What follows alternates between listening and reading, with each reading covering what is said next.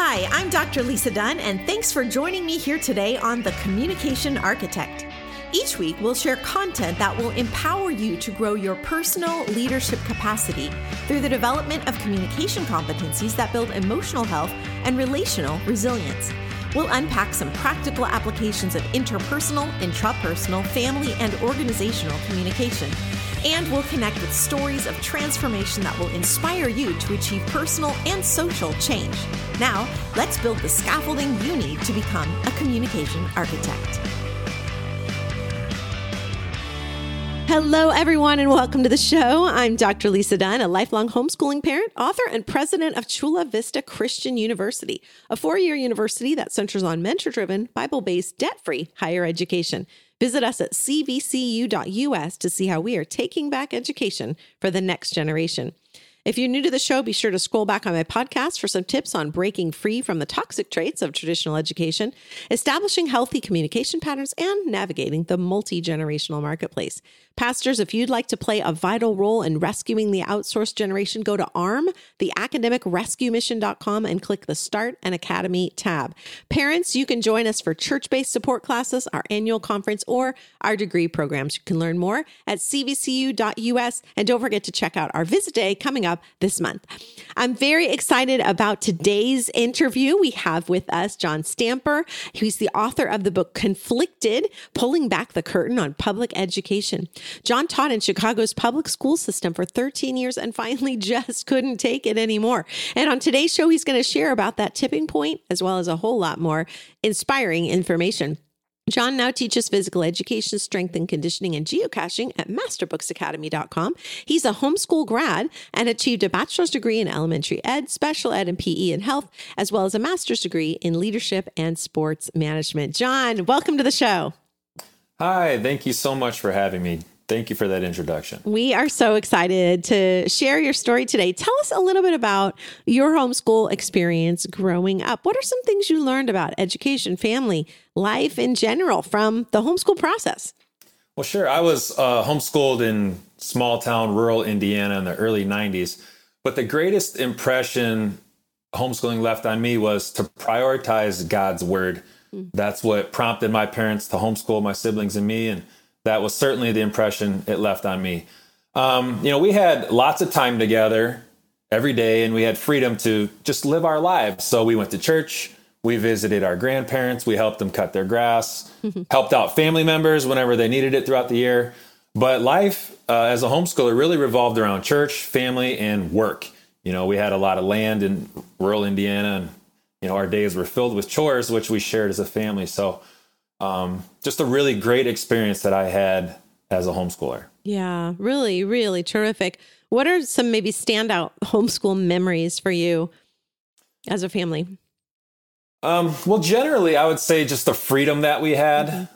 Um, we we usually finished our schoolwork in an hour or two, yeah. and then we had to do chores. You know, we grew up on 50 acres of farmland and woods so there was endless amounts of sticks to be picked up, endless amount of weeding and this and that. My parents were geniuses at uh, you know making sure we were busy and working and taking care of the house. So uh, and after that, after that, the chores were done.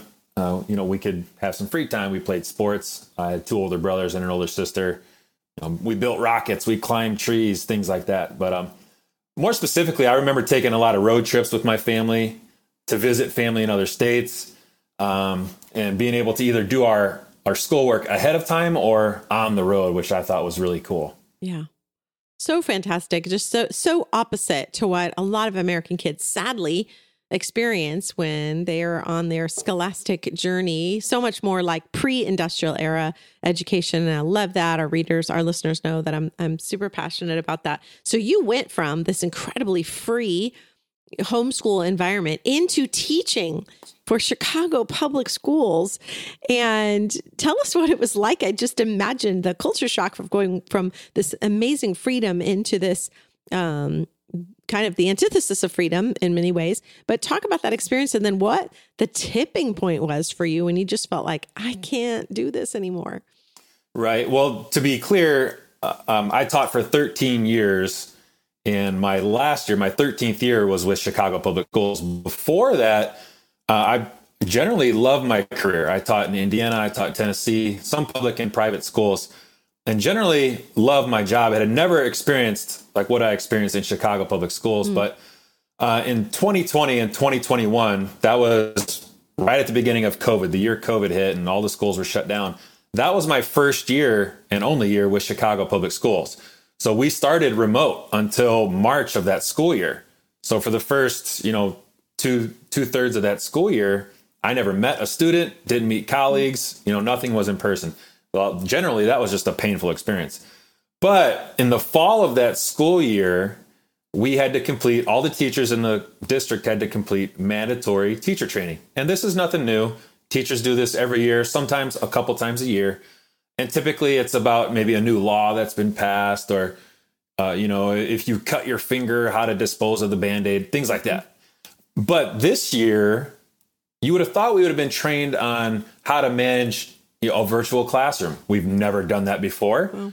That would have been helpful. But instead, the training topics were preferred, preferred pronouns, how to support trans students, the gender unicorn, which teaches kindergartners about all the different genders you can be, and intersecting identities, which is a doctrine taken from critical race theory. Uh, so, you know, these things, the gender theory, intersectionality, these things were presented as fact mm-hmm. and not theory. The school was saying, this is what we're doing, no ifs, ands, or buts about it. You know, and they were sexualizing kids at five years old yeah.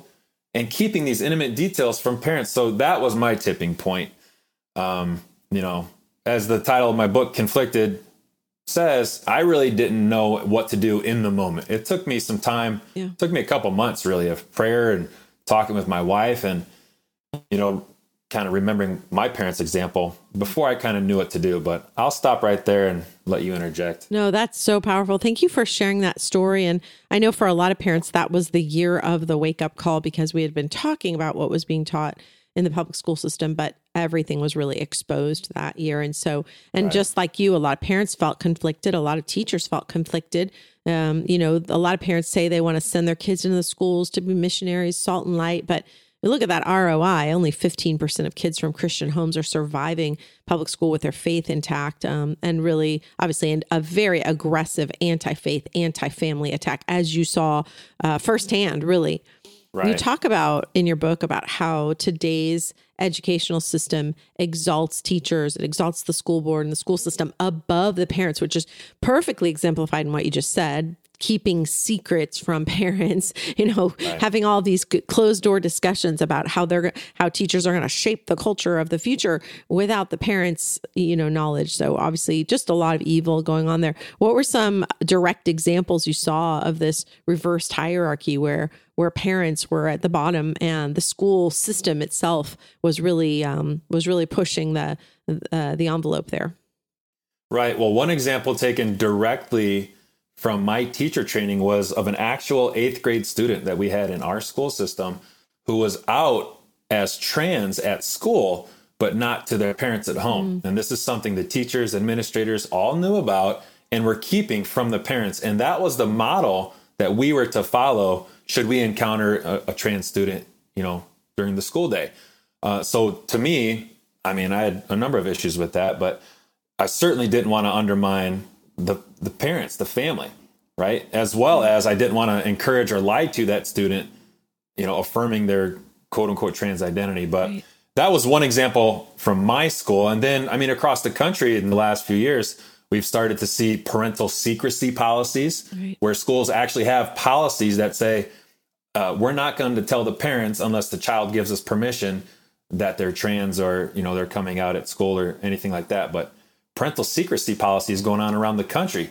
Not to mention, if you guys remember in 2021, uh, the National School Board Association, in their infamous letter to President Biden, they wrote to President Biden asking him to deploy, you know, the FBI, Homeland Security to school board meetings, calling parents domestic terrorists. Right. right. So you see this not only in my school but nationwide, and the you know the DOJ backed that. So nationwide, there is this like you said, this reversed hierarchy where parents are just being not even excluded but attacked, you know, labeled as terrorists. So, um, I mean, yeah, and so I mean, your listeners don't know my story, but you you know a little bit of my story.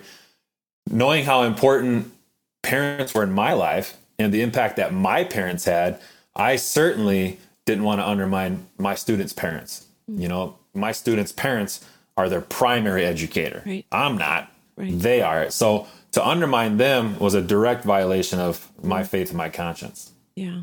So powerful.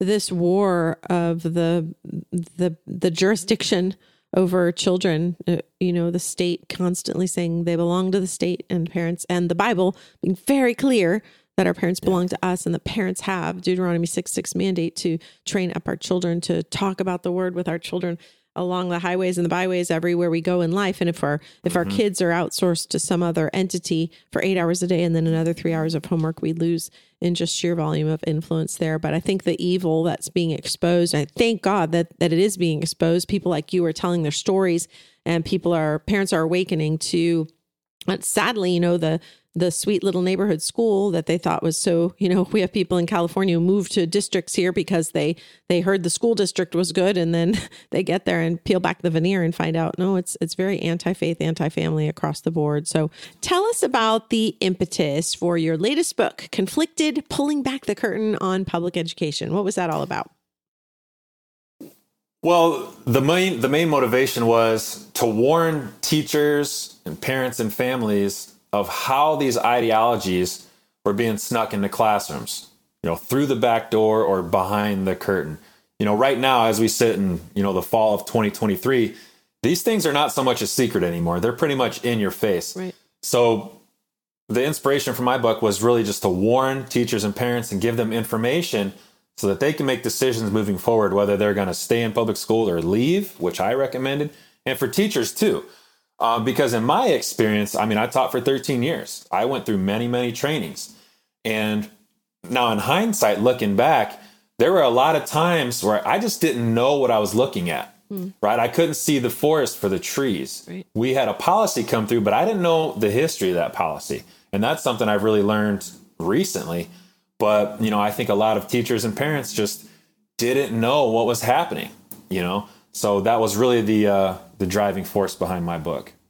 Yeah, that's really so powerful. When we talk with pastors asking them to open their empty church buildings during the week to homeschoolers, take in, you know, a couple hundred homeschoolers to get them out of public school, give them an alternative. A lot of pastors tell us they're they're fearful about offending teachers in their community, teachers in their congregation and obviously, you know, teachers have this wake up call. We're we're exposed. I mean, obviously, I'm a 25 year, ed, you know, edu- a veteran of education myself, and I understand that. Um, you know, you you can see policy come through and not really be clear on the the damage of it, but at some point, we we're exposed to this reality, and of course, now, like you said, we we hear this all around us. It's no longer you know it's been so exposed it's so in the light now that we really are at a place where educators have to make a have to make a decision and Yeah. What's been exciting for me to see is as churches have opened their doors and drawn in the community, which many kids are just asking, please homeschool me. I'm getting bullied at school. I don't want to be at school anymore.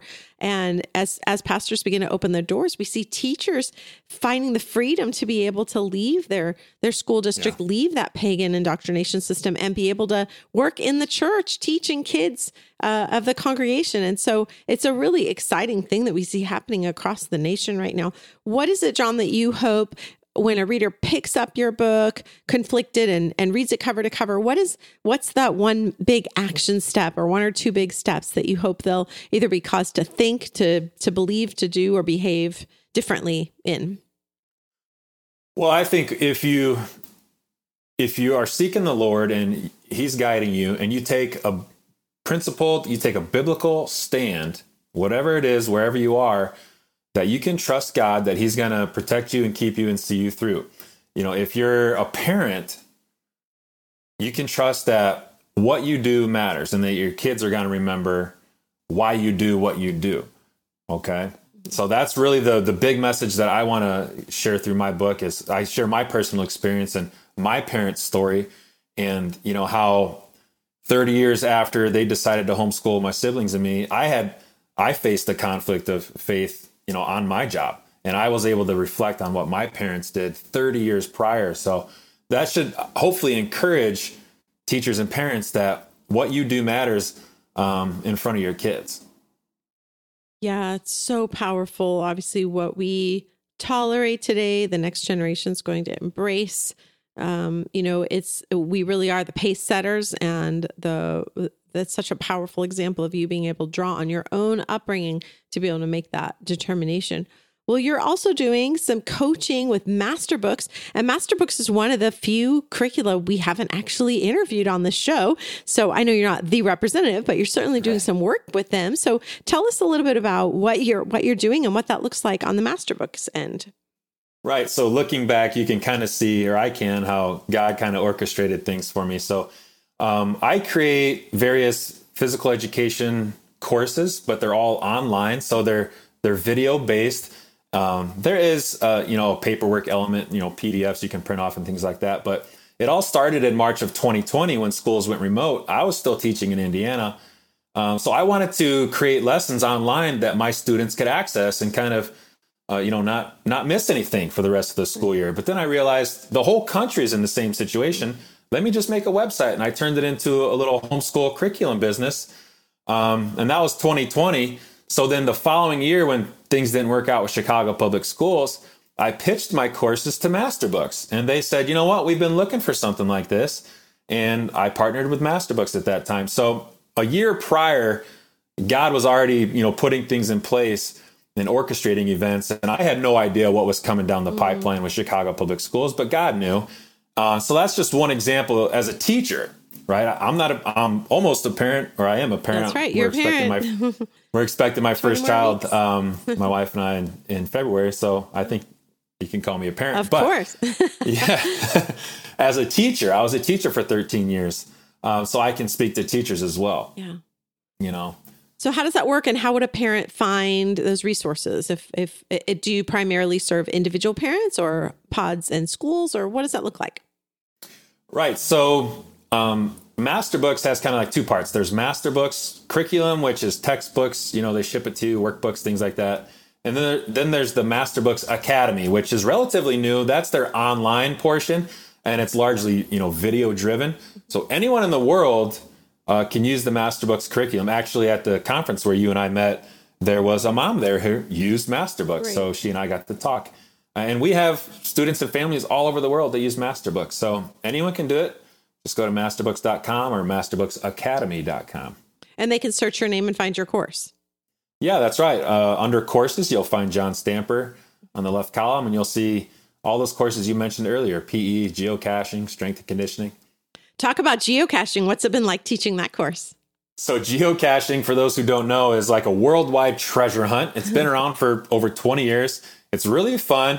Um, it's a short course, it's only about nine weeks, so it's like great for the summer but it's really family oriented. The whole family can participate, and anywhere you go, anywhere in the world, you can do this, right? If you stop the car at a rest stop, there's probably what they call a cache, which is like the little treasure you find. They're all over your community. I guarantee you, no matter where you live. So, um, if you like being outdoors, searching, hunting, reading maps, uh, geocaching is a really cool course, cool idea.